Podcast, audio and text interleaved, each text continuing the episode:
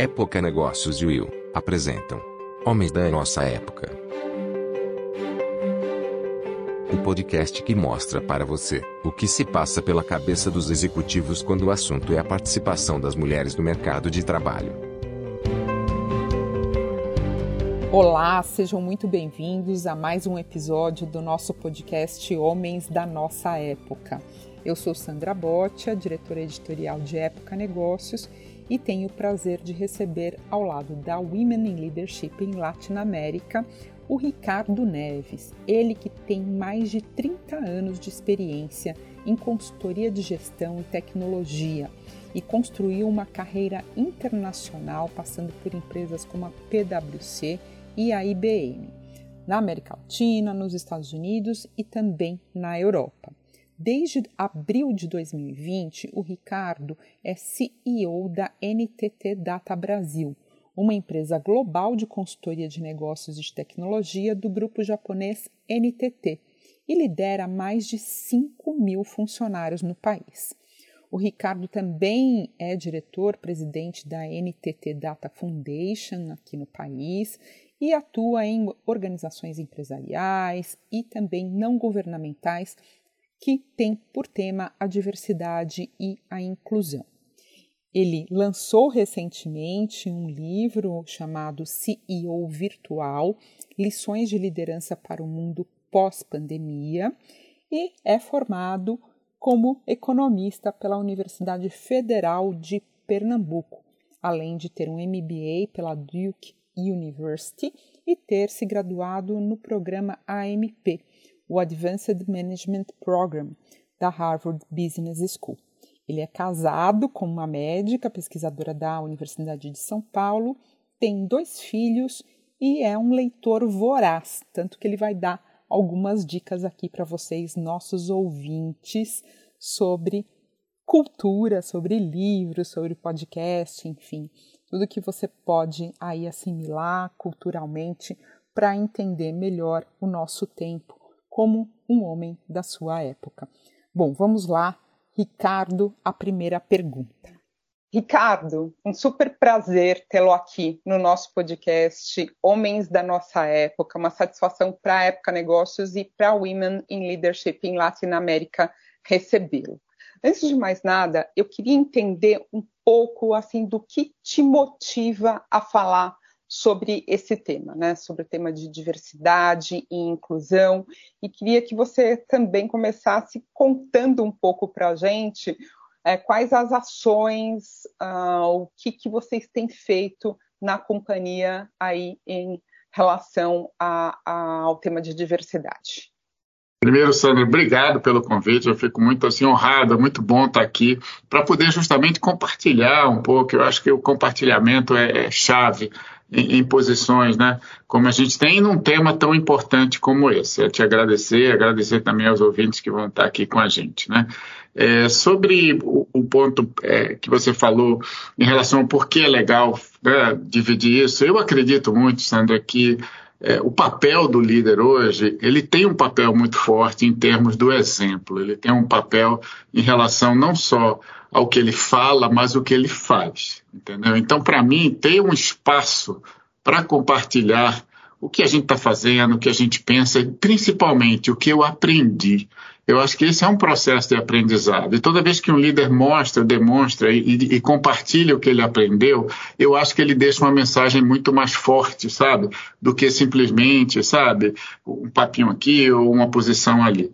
Então, isso é o que me inspira, o que me traz é, para falar com vocês e, e para ter a oportunidade justamente de compartilhar esse aprendizado. Né? E para mim, eu te coloco que foi um aprendizado muito grande. Eu tive uma carreira, graças a Deus, muito interessante. Eu tive uma carreira de muitos anos numa, numa, numa empresa né, de consultoria e auditoria global, que é a PwC. Foi uma base para mim excepcional. Foram quase 30 anos de carreira ali, de, só, de, de trainee. Bastante. pois é, de trainee a um sócio aposentado. Eu, eu me aposentei como sócio há 55 anos para justamente ter essa oportunidade de assumir como CEO da operação da NTT Data do Brasil, que é uma empresa, uma grande global multinacional de serviços de tecnologia no país. e eu estou justamente nessa posição há três anos. O tema, Sandra, é que eu assumi essa posição no dia 2 de abril de 2020. 15 Olha, dias depois do lockdown. Mergulhado no comecinho da pandemia, alarme total no mundo. Alarme total do mundo para uma pessoa que estava chegando por primeira vez numa posição de CEO, sob o comando de 2.500 pessoas à época, 2.500 famílias dependiam ali né, do meu posicionamento, da minha visão. Mas, Sandra, se eu pudesse dizer que, olha, se teve um, os três anos de maior aprendizado da minha vida, de maior realização, de posicionamento, foram esses então, você imagina que num momento tão difícil para a humanidade, tão duro, tão às vezes triste, né, sobre algum aspecto, foi para mim é, um momento também de muito aprendizado. E, justamente através do desafio que todos nós líderes tivemos, né, para tocar esses negócios para fazer eles acontecerem durante esse período, foi justamente o período que eu tive a grande oportunidade de exercitar a minha liderança e buscar aprender muito com o tema, por exemplo, da diversidade. Então, o que aconteceu Mas, nesse. Pandemia, desculpe interrompê-lo, Ricardo, só para ficar bem claro para os nossos ouvintes, né? Assim, é, ao assumir essa posição, você já tinha um histórico de interesse é, sobre o tema ou foi a partir né, desse momento em que você assume nesse contexto um pouco mais delicado e desafiador que você começa a se interessar mais e esses aprendizados têm? Eu queria que, se você claro. pudesse, por favor, numa linha um pouco mais cronológica, cronológica. quais foram esses turning points, assim, quais foram esses pontos nevrálgicos aí na sua carreira de aprendizado em relação ao, ao, ao tema de diversidade e inclusão? Sem dúvida. Olha, eles começam, se eu tivesse realmente de, de, começar, eles começam às vezes como qualquer coisa, né, Sandra, em casa. Se eu colocar cronologicamente, ele começa em casa, eu sou pernambucano, eu sou nordestino, eu vim, na verdade, de uma família sobre algum aspecto muito muito patriarcal, entendeu? De uma sociedade que, de alguma forma, tem né, a posição assim do homem, da mulher. A minha mãe é realmente a minha principal referência, diferente de outras pessoas, ao contrário, eu escutei dela, Sandra, uma coisa que para mim foi muito importante. Eu escutei dela o outro lado. Ela me disse: o meu pai não achava que mulher precisava estudar. E o meu pai me tirou, sabe, da, da, da escola muito cedo. E o, o, o, bonito foi ver essa mulher que fez a, a semana passada 90 anos, com Ai, a saúde, com uma vida. Muito obrigado. Que idade Opa, ela tem? É, é, 90 é anos, Sandra, 90 anos. Mas qual, qual, o nome dela? Alice, Alice mesmo. Alice, a Dona Alice. A Dona Alice, a Dona Alice é, foi a minha grande referência no sentido de que ela falou, ela sofreu mais do que ninguém esse tipo de coisa. O pai dela, infelizmente meu avô à época, achava que mulher não precisava estudar. E aí ela foi um pouco retirada da escola muito cedo, mas o que eu vi, Sandra? Eu vi uma pessoa que chegou e disse: Olha, eu posso não ter formal, eu posso não ter, mas é uma pessoa hoje culta, é uma pessoa que leu, é uma pessoa, sabe, que se desenvolveu, foi uma dona de casa, foi uma excelente mãe, foi integralmente, teve esse papel, 50 anos de casado, meu pai já faleceu, sempre muito assim devota a ele, devota aos filhos, mas sempre com uma visão para frente, sempre com um suporte, sabe? Eu tenho duas irmãs, tenho um irmão, e eu a vi ser um pouco do centro, sabe? Da, do, do, do, do, centro da família que nos dava muita fortaleza, sabe? Apesar de não ter a força de uma mulher que talvez não teve a oportunidade de estudar, mas que ela foi sabe, é incentivadora, ela sempre foi ela que me fez os primeiros, e me lembro como fosse hoje, brincando comigo de me ensinar inglês, sabe, de colocar a mão no meu nariz e eu falar nose, ear, sabe, aquela coisa sobre a importância que ela deu à educação que ela não teve. Eu acho que para mim Pra, ali foi um, um, pouco de um chute inicial, sabe, de eu ver isso na minha vida. Depois, eu acho que foi eu foi inspiracional para você, né, pelo, uh, pelo visto, né, Ricardo, foi muito é porque ela tinha essa consciência, né, não é que ela ela tinha essa consciência de que enfim, pelo contexto cultural, né, razões ali familiares, ela não tinha oportunidade, mas aí ela tomou essa experiência da vida dela para poder proporcionar isso de forma muito intensa para os filhos, né? Para você, os filhos. são quatro irmãos, né? Assim, Exatamente. Você, é, você é no meio, mais novo, mais velho? Eu sou o terceiro aqui, eu sou o terceiro do grupo, eu tenho uma irmã mais velha e uma mais nova e tenho o meu irmão mais velho. O que foi interessante foi justamente isso. Você vê que às vezes você ouve referências né, que as pessoas tiveram, de, de talvez justamente de, de mães ou, ou, outras mulheres na família que tiveram um papel muito diferente, né, em termos de, de serem muito avançadas e de serem, às vezes, no trabalho.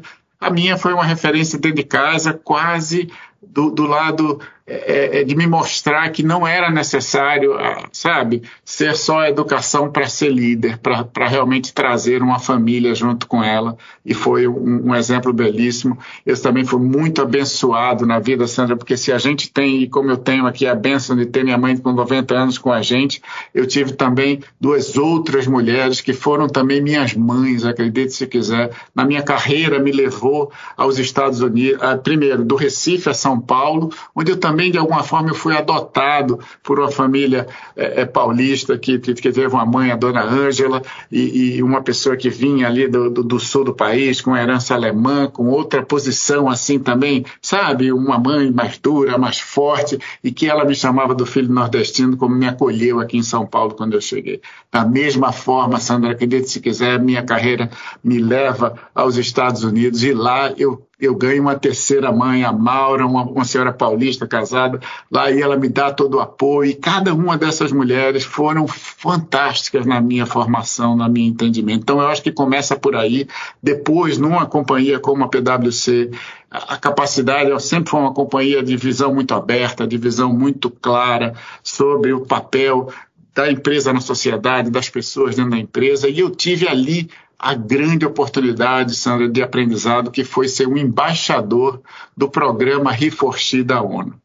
Há praticamente 10 anos atrás, um pouco mais ou menos disso, e ali de realmente aprender e entender qual era o papel do homem nesse negócio, entendeu?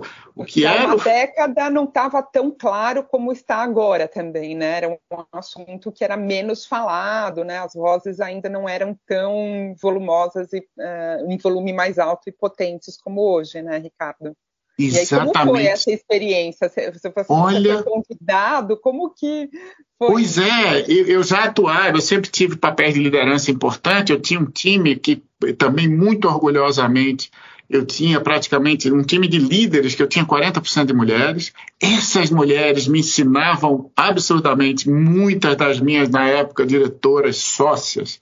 Elas foram também grandes coaches e falavam para mim, Ricardo, aquele comentário não foi legal Poxa, Ricardo, isso aqui não foi bacana, entendeu? E eu fui, elas me falavam, e eu pedia isso, sabe? Sandra falava, olha, me corrige, fala não sei o quê.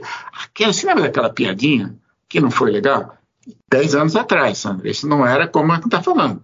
E ali você vai tomando um pouco de consciência, sabe?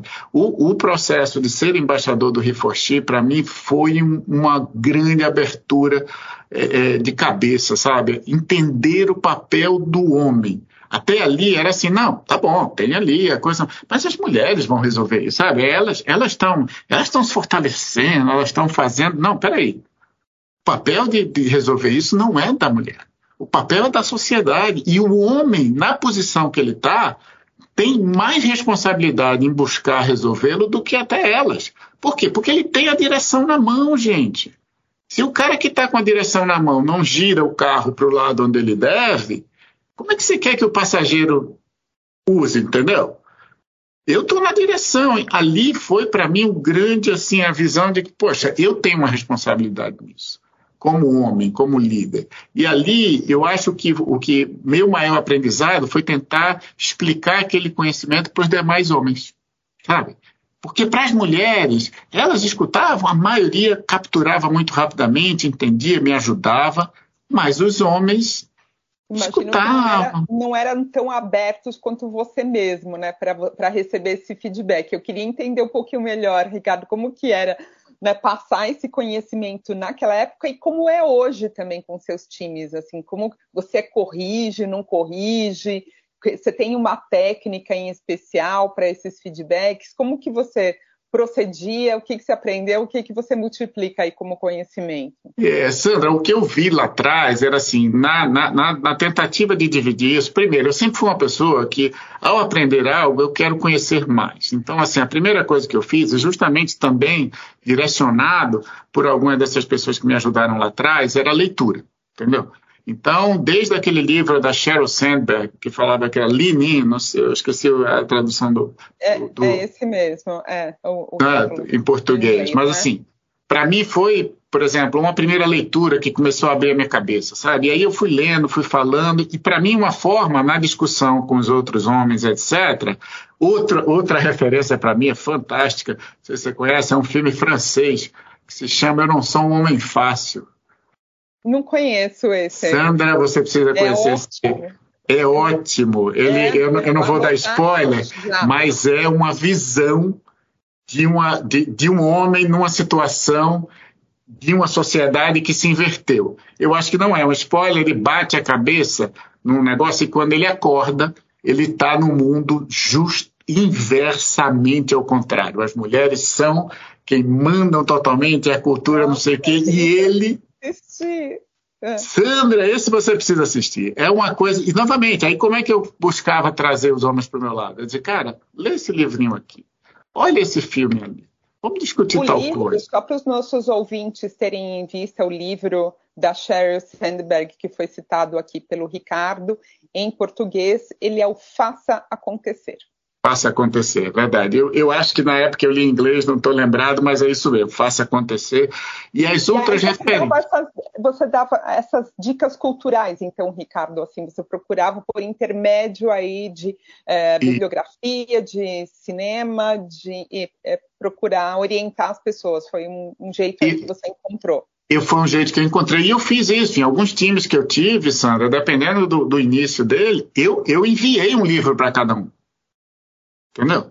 Assim, vamos discutir sobre a coisa? Primeiro, vamos ler esse livrinho aqui, sabe? Dá, dá, dá uma, um refresh aqui na tua cabeça para que a gente comece, porque para você discutir determinados assuntos é necessário que as pessoas estejam num, num, certo mesmo nível, porque senão as discussões, sabe, ficam de opiniões muito assim. Se você joga um conceito qualquer, eu acho que ele ajuda. Eu acho que, como eu te falei, um livro bom foi o da Sharon Sandberg, um outro livro que eu achei muito bom chamado Ideias Rebeldes, do Matthew Syed, muito bom também, fala sobre o contexto de uma diversidade não só geográfica, mas uma diversidade de pensamento, sabe? Às vezes pessoas que até podem ser de outras etnias ou de outras formações, podem também ter as mesmas ideias, porque de repente ela veio da mesma base, sabe? É bem interessante, ideia rebelde. E por último, para mim, o que eu digo assim, um pouco mais avançado, foi, na minha visão, um livro que chama-se Inclusifique, da Catherine Johnson, se eu não me engano, também é um livro que fala um pouquinho além da história, entendeu?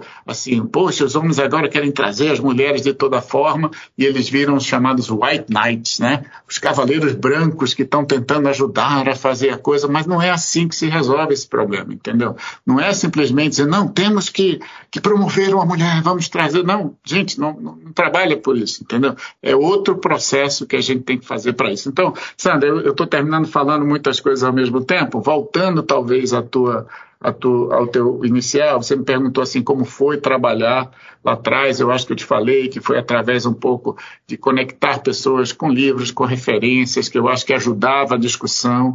Depois, assim, o que eu senti na evolução disso era que a gente realmente trouxesse o assunto de forma mais abrangente no, no, no, nas diretorias, nas reuniões, no tema, para que todo mundo desse a sua opinião e a gente pudesse aumentar o nível de entendimento para mim, o formato da gente trabalhar isso é através da educação, sabe? É através da, da, de aumentar o entendimento, aumentar a sensibilidade, sabe? E para mim, e na organização hoje, eu sou muito é, orgulhoso de falar, eu acho que a gente tem hoje um programa de diversidade dentro da NTT Data Brasil. Ele passa sobre praticamente, a gente criou cinco grupos de afinidades, que começa com um grupo né, de gênero, mas a gente tem um grupo de afinidade LGBTQI, tem um grupo de afinidade étnico-racial, tem um grupo de afinidade geracional, que para a gente é importante, e claro, o grupo também de PCDs, né, com, com, com neurodiversidade etc. Em cada um deles, a gente procurou se conectar também com entidades que nos ajudassem na evolução, nas melhores práticas. Então, no caso geracional, a ONU Mulheres, sabe? No caso, é, é, é, é desculpe, no caso de gênero, foi a ONU Mulheres. No caso, por exemplo, do, do LGBT, LGBTQI+, o tema da, da, do Fórum de Empresas e Direitos LGBTQI, é, também no ético-racial, a iniciativa empresarial, sabe, de, de, de equidade racial, em PCDs, o REIS, né, que é uma entidade maravilhosa também. E até no geracional, a gente pegou uma entidade chamada Futuro do Trabalho, onde a gente procura buscar nessas bases né, um pouco de referência, um pouco de melhores práticas. É muito legal também, Sandra, falar que algumas dessas entidades, por exemplo, a própria Direitos e, e, e Empresas LGBTQI, existem grupos de CEOs Existem comitês de CEOs, não sei se, se, os nossos ouvintes ou você mesmo conheciam, e é fantástico de você estar junto com outros CEOs discutindo as realidades, sabe?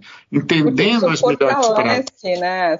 Essa, esse compartilhamento fortalece né, um ao outro e, e promove também um melhor entendimento das dúvidas, né, e de como agir dentro da empresa, né, Ricardo? Isso, você olhar o que, o que funcionou de um lado, o que não funcionou no outro, essa divisão, é também se sentir como se fosse acolhido naquela posição, sabe? É trazer para dentro de casa, ou seja, eu tive também no evento da, da Zumbi do Palmares, por exemplo, 50 CEOs participando do negócio desse, entendeu? E aí você sente a fortaleza é, do grupo, sabe? O compromisso de ver CEOs de empresas muito, muito representativas dentro da nossa sociedade, prestando né, a posição em relação a isso. ONU Mulheres é, é, é, é uma entidade, claro, da ONU, mas que ele tem, não sei se você conhece, ele, eles atuam um, um assessment, um, um questionário de avaliação, entendeu? De como você, as ações que você está dentro da sua companhia, o processo deles.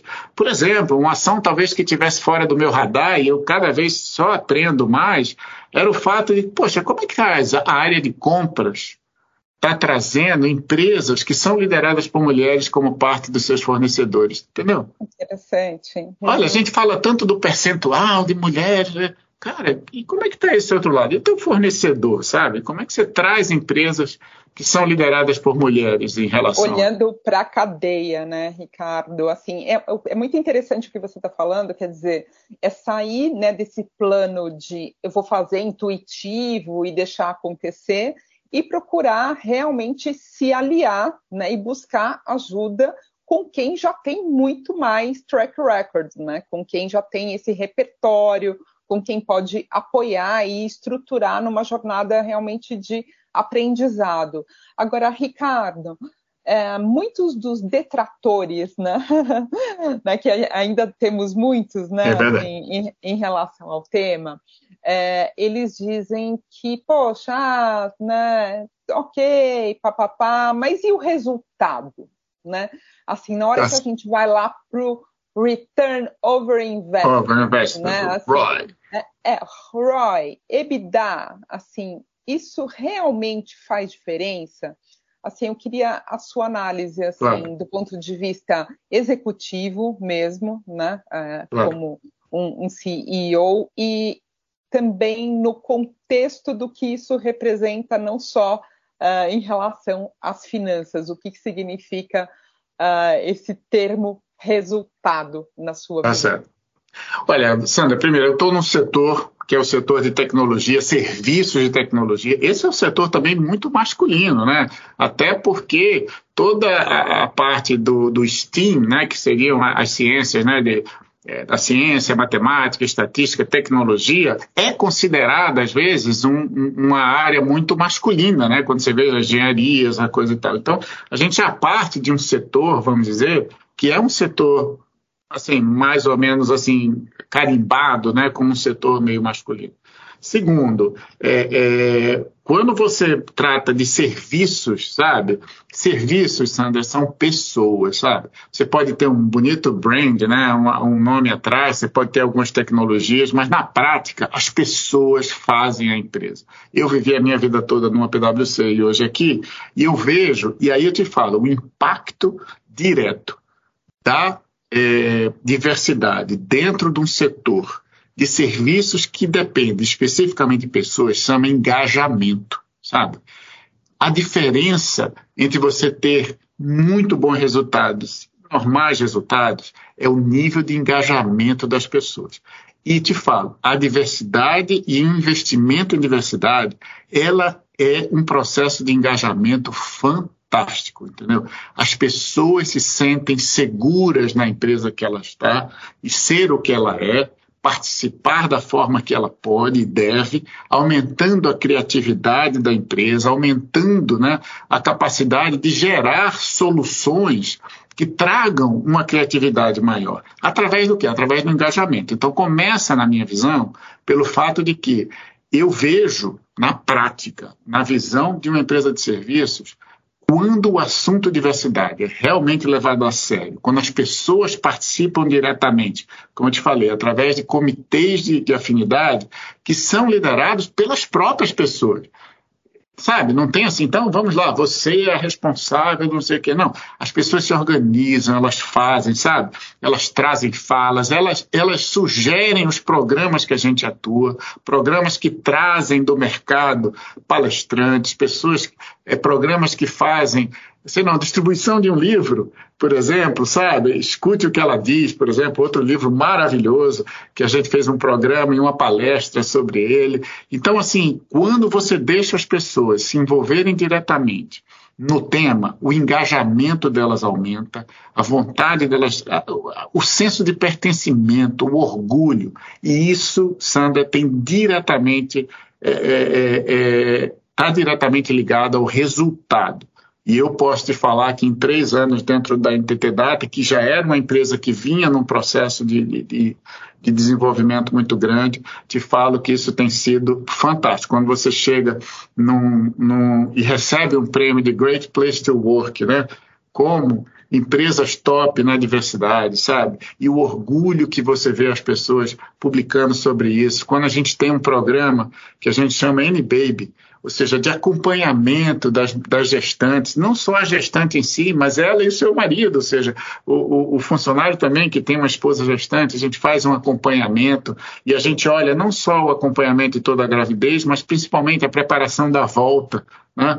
É, para ela. E aí eu, eu, eu, vou numa rede social e eu, e eu vejo, sabe, um depoimento de uma mãe falando de como ela foi suportada, como ela se sente bem, como aquilo foi importante para ela se sentir segura para voltar, sabe? E ver que a carreira dela não foi é, de alguma forma pessoas ah eu fui eu fui promovida durante a minha gravidez sabe e, e isso não mudou aqui dentro isso é que dá esse engajamento, sabe? Eu não sei se eu consegui, talvez, explicar também, que você não, fica meio animado. Não, explicou super bem, assim, é realmente muito transformador, né, assim, para o processo, né, assim, pelo que você está narrando aí com, de uma forma tão autêntica e, e genuína, o que me uh, toca e comove profundamente também, Ricardo, muito bacana. Obrigado, Sam.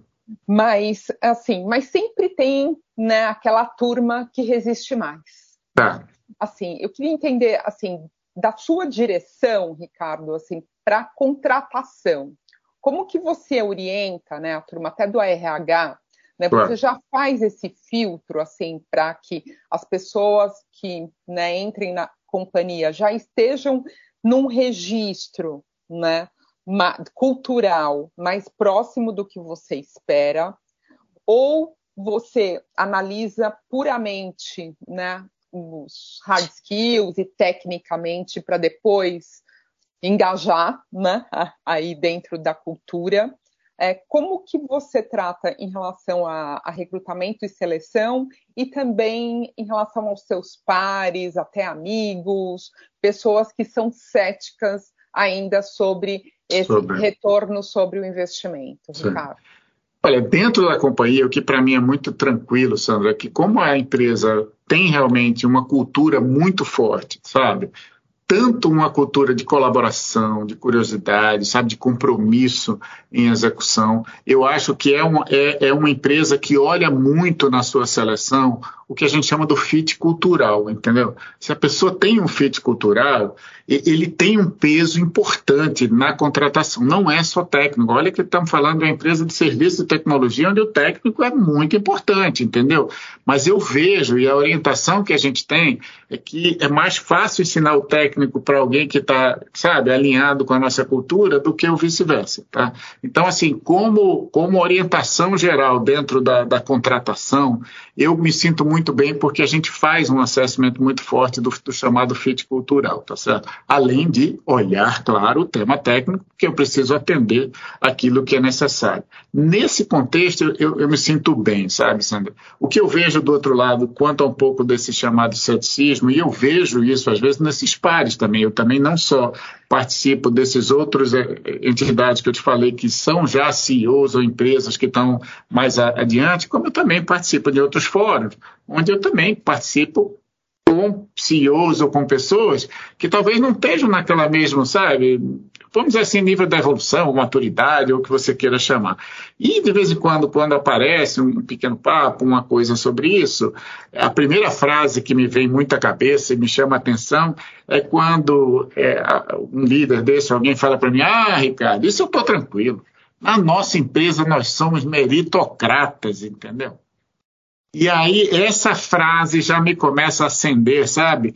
É, um pouco daquela história que realmente a meritocracia é extremamente importante, está lá, mas quando se fala neste tema, você já vê, opa, peraí, mas vamos, vamos lembrar aqui que as pessoas partem de, de, posições diferentes, entendeu? Então, se eu colocar aquela linha nesse ponto, a linha de chegada vai ser diferente para pessoas que partiram de, de, de, de, de, de, locais iniciais diferentes, né, Sandra? Então, às vezes, conversas como essa me dão justamente a indicação de livros, a indicação cultural. Eu acho que é a partir dali, ou até isso, olha, eu tive uma pessoa que realmente abriu a nossa cabeça outro dia na empresa, por exemplo, comenta aqui também uma consultoria muito legal chamada Filhos no Currículo, é, da Camila, eu esqueci o nome dela, estou tão ruim assim de lembrar o nome das pessoas, mas Filhos no Currículo eu trouxe, ela fez uma palestra para a gente justamente sobre mães né, que trabalham e a importância que eu queria trazer ali de sensibilizar um pouco aos nossos gestores homens, sabe?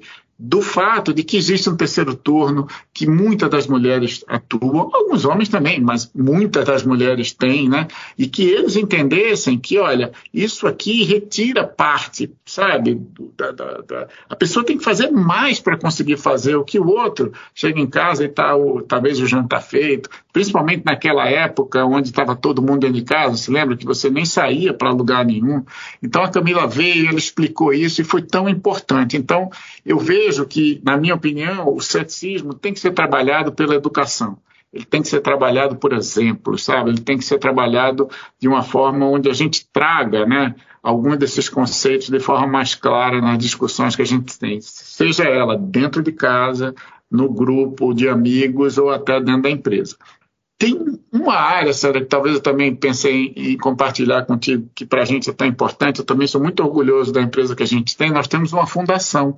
Tenho uma empresa e a empresa tem uma fundação. E a fundação ela tem alguns pilares né, de inovação, educação é, é, e empreendedorismo. E nesse sentido, por exemplo, a gente tem um programa fantástico, que é o chamado programa Pulsar, onde a gente faz é, é, é coaching né, é para jovens mulheres que querem ingressar ou que têm uma expectativa de ingressar naquela, naquela área de STEAM que eu falei, ou seja, de ciências, tecnologia, matemática. Sim. Hoje, para o nosso ouvinte entender, né, essa a, é STEM, né, que é uma sigla em inglês para as carreiras que são relacionadas, como o Ricardo já explicou, às ciências, estatística, tecnologia, tecnologia, matemática. Agora até estão colocando um A ali no meio, né, para misturar com artes também, né, STEM, né?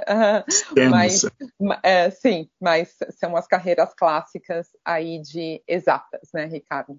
Exato. E ali, o que é que a gente faz? A gente procura jovens mulheres é, normalmente é, de periferia, de, de, de, escolas, muitas vezes escolas públicas, etc. A gente faz um processo de seleção dessas meninas é, e a gente trabalha uma metodologia, inclusive, elas são justamente mentoradas por executivas de, de tecnologia, executivas das áreas de STEAM. A gente tem não só executivas, é muito bacana, Sandra, não só executivas da nossa empresa, mas executivas dos nossos clientes que participam com a gente. Hoje a gente tem 120 madrinhas participando do programa bacana. Muito legal. É um programa que tem uma metodologia, e eu acho tão bacana dizer que o primeiro step da metodologia, o primeiro encontro, são vários encontros que a gente faz com essas meninas. Muitas vezes a gente tem até, Sandra, que, que, que, que, que buscar ajudá-las a ter um equipamento correto para conseguir conversar com a gente, entendeu? Então, como eu tenho 5 mil pessoas no Brasil e a gente usa realmente uma quantidade muito grande de laptops, de equipamentos, a gente às vezes usa parte da reciclagem desses equipamentos para justamente ajudar a conexão com essas meninas, entendeu? Para que elas possam ter talvez um laptop ou uma coisa, aquelas que não têm acesso, por exemplo. Mas o ponto interessante, eu estava falando da metodologia, era que o primeiro passo dela, Sandra, é de trabalhar a autoestima delas. Eu conheço um pouco da metodologia e, e participo ali do, do, dos feedbacks e tudo, porque você tem que dar a elas, assim, primeiro, o fato de que você pode. Você tem condição, você tem isso de coisa boa. Olha, vamos listar as cinco coisas que você faz bem, sabe? E, e dar a elas aquela condição de começar a discutir é, qual vai ser a carreira, quais vão ser as opções, baseado num primeiro momento onde esse primeiro momento é muito importante de dar uma referência para ela, dizer que você pode, você tem condição, olha, você tem isso de bom. Porque é, geralmente as meninas aprenderam que não podiam, né? E principalmente nessa área ainda de tecnologia, né? Que tem é envolta de mitos, né? Assim, por razões históricas. Eu percebo, Ricardo, assim, que o que te realiza, né, me pareceu, assim, que é muito gratificante você olhar cada um desses exemplos, né, a evolução, né, das pessoas, né, seja aí na mentalidade, seja na aquisição de habilidades para que elas possam exercer é, bem né, as funções dela e se realizarem como profissionais e pessoas, né, pelo que é, você contou hoje. Eu queria entender, assim, para a gente já estar tá, né, caminhando aqui para o final da nossa conversa de hoje, assim, o que, que é, você, é, como profissional, como pessoa, espera deixar como legado realmente, sabe? O que, que você espera que, como você espera ser lembrado pelas pessoas, pelos, pelos colaboradores, quando lembrarem do Ricardo, né? Eu acho que uh, não foi a Cheryl não foi a Ariana, a Ariana Huffington, né? Huffington, tá. Né, no, num dos livros dela, ela fala que ela falou assim, imagina, né, que tá de repente a gente não costuma pensar nisso, porque sempre causa uma dor, né? Está ali no, no seu enterro e aí vão falar: será que a Sandra batia todas as metas? Será que era isso que você quer que falem a seu respeito, né? Assim, as pessoas costumam, né, quando gostam das outras, falarem outras coisas, né? Qual que é a sua expectativa aí, Ricardo, né? Você que já tem né, uma carreira super sólida, né? uh, tem né, agora essa experiência como CEO, espero que muitos e muitos anos ainda para frente aí na, na, na, liderança se realizando. Mas para arrematar né, nossa conversa de hoje, assim, queria que você fizesse uma reflexão sobre o que uh, realmente vai ter feito a diferença aí para sua vida. Claro. Obrigado, Sandra. Acho que é uma, uma pergunta legal. Eu, eu, eu, também acho que essa reflexão né, sobre o que você falou, eu me lembro assim, é, numa, numa, frase em inglês fala begin with the end in mind, né? Comece com o fim na sua, no seu objetivo, né? E, e o fim é isso, é pensar. Eu me lembro do exercício, eu acho que é aquele cover também dos sete hábitos, que ele fala: imagine que você está num velório, imagine que você entrou nesse velório, imagine que é você que está lá. O que, é que as pessoas vão estar falando? Né? Exatamente o que você está falando. Sandra, eu acho que o que eu realmente gostaria é, de ser posicionado e lembrado é aquilo que eu sempre gostei muito de fazer. Eu gosto muito de ver pessoas crescendo, Sandra. Para mim é aquilo que mais me realiza, sabe? Ou seja, todas as vezes que eu tive times, que eu consegui vê-los crescer. E crescer, às vezes, pode não ser só ser promovido, sabe? Crescer, às vezes, e aconteceu comigo, crescer foi, acredite se quiser, foi demitir uma pessoa. E chegar para ela e dizer, olha, você não está no lugar certo, isso aqui não funciona para você, vamos conversar, vamos ver, sabe? Aquilo era crescer também, porque é muito bonito a gente falar que, não, eu gosto de ver pessoas, sabe? Sim, mas o, o, o aprendizado, às vezes, tem dores, o aprendizado, sabe? E o crescimento tem dores, desculpe. O crescimento tem dores, o crescimento exige, sabe, um posicionamento. Então, eu gosto muito de me sentir uma pessoa que ajuda os outros a crescerem, entendeu? É, principalmente desse lado do desenvolvimento profissional, do desenvolvimento humano. Eu realmente gostaria de ser lembrado assim. E Sandra, eu tive uma oportunidade, justamente por esse fato de ter né, assumido essa posição na, na pandemia, de ter é, aprendido tanto durante esse processo. Foi a minha primeira experiência como CEO de uma operação que, Sandra, eu, aí você me perguntou como foi o impacto da diversidade nos negócios. É, eu te falo, essa experiência que eu tive foi de muito sucesso. Para te falar, a empresa dobrou de tamanho, sabe?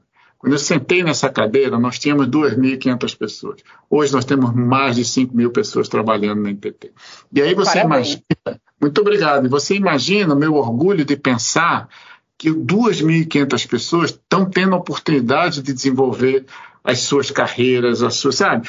5 mil famílias estão impactadas por essa condição. Você sabe também que o, o, o processo é, da demanda em tecnologia, dado a pandemia, aumentou muito. E isso é, foi um grande aprendizado de liderança para mim. E aí, como eu gosto de pensar daquilo que eu faço, que possa ajudar as pessoas a crescerem, eu que tinha pensado inicialmente faço alguns artigos, todo mês eu faço um artigo, tem uma pessoa, inclusive, que me ajuda com isso, no desenvolvimento desse artigo, porque a, a, a disciplina, a gestão de uma, de uma vida de CEO não é, não é brincadeira, mas eu tenho muita disciplina, eu fiz. E aí, um dos artigos que eu fiz no primeiro ano que eu estava nessa posição era um artigo que eu chamei o CEO Virtual. Era um ano trabalhando, né, sem nunca ter comandando a empresa sem nunca ter pisado nela, né, fisicamente, e olhando as pessoas. E nesse momento alguém, ela falou para mim, Ricardo, esse artigo dá um livro. Falei, que livro? Não vai acontecer, não vai dar tempo. Não, vamos fazer o seguinte, vamos fazer. Sandra, ano passado, julho do ano passado, eu lancei o livro. CEO Virtual. Olha, que bacana, quero ler. Toda, opa, vai ser um prazer, vou te mandar sem dúvida e deixo aqui aberto para as pessoas, é o CEO Virtual chama CEO Virtual, lições né, aprendidas, e ali eu falo, tem um capítulo inteiro sobre a diversidade, como eu aprendi bastante sobre isso. Tem muita coisa falando de como eu busquei também usar muito, Sandra, da autenticidade do líder. Então, eu sou um pernambucano, eu sou um nordestino.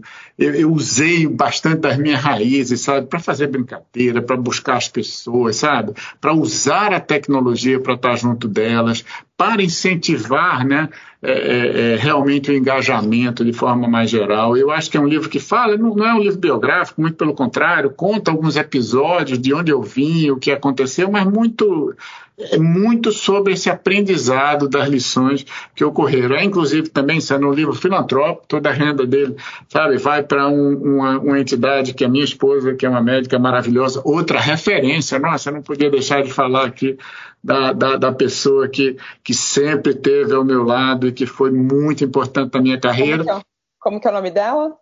Cláudia, a Cláudia é uma neuroradiologista, uma cientista, uma professora de medicina da USP. Olha, te falo, a primeira professora do departamento de radiologia da USP no, aqui em São Paulo. Então, assim, é uma cientista reconhecida internacionalmente. No livro eu até conto, sabe, algumas das coisas que a gente passou juntos, viu, Sandra?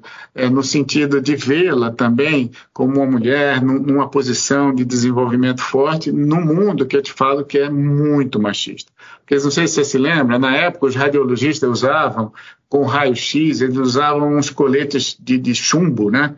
E, e aí as mulheres sabe? Era difícil, tinha o tema da gravidez, da importância do raio-x. A Cláudia chega num momento que existia ressonância magnética, começando, e aquilo é, possibilitava as mulheres a chegarem mais perto disso. Ela tem um histórico belíssimo e um aprendizado também grande. Vamos aprender com certeza no seu livro, Ricardo, né? Assim, entender um pouco mais, melhor essas histórias, assim, a entrevista Na nossa conversa de hoje foi super inspiradora. Eu fico com vontade de pedir até um segundo tempo para você. né? Nós devemos ter uma reunião nossa, né? Assim, estamos batalhando por isso para reunir presencialmente é, todos os nossos entrevistados, os homens da nossa época que passaram aqui é, pelo nosso podcast. E eu agradeço muitíssimo né, pela sua abertura pelo compartilhamento de aprendizados e gostaria muito de ter a oportunidade também de conhecê-lo pessoalmente, é, Ricardo. Sem dúvida, conte comigo. Mais uma vez pela sua presença no, no podcast e espero que sigamos aí conectados. Obrigada, obrigada, obrigada. Esse podcast é um oferecimento de Época Negócios. Inspiração para inovar.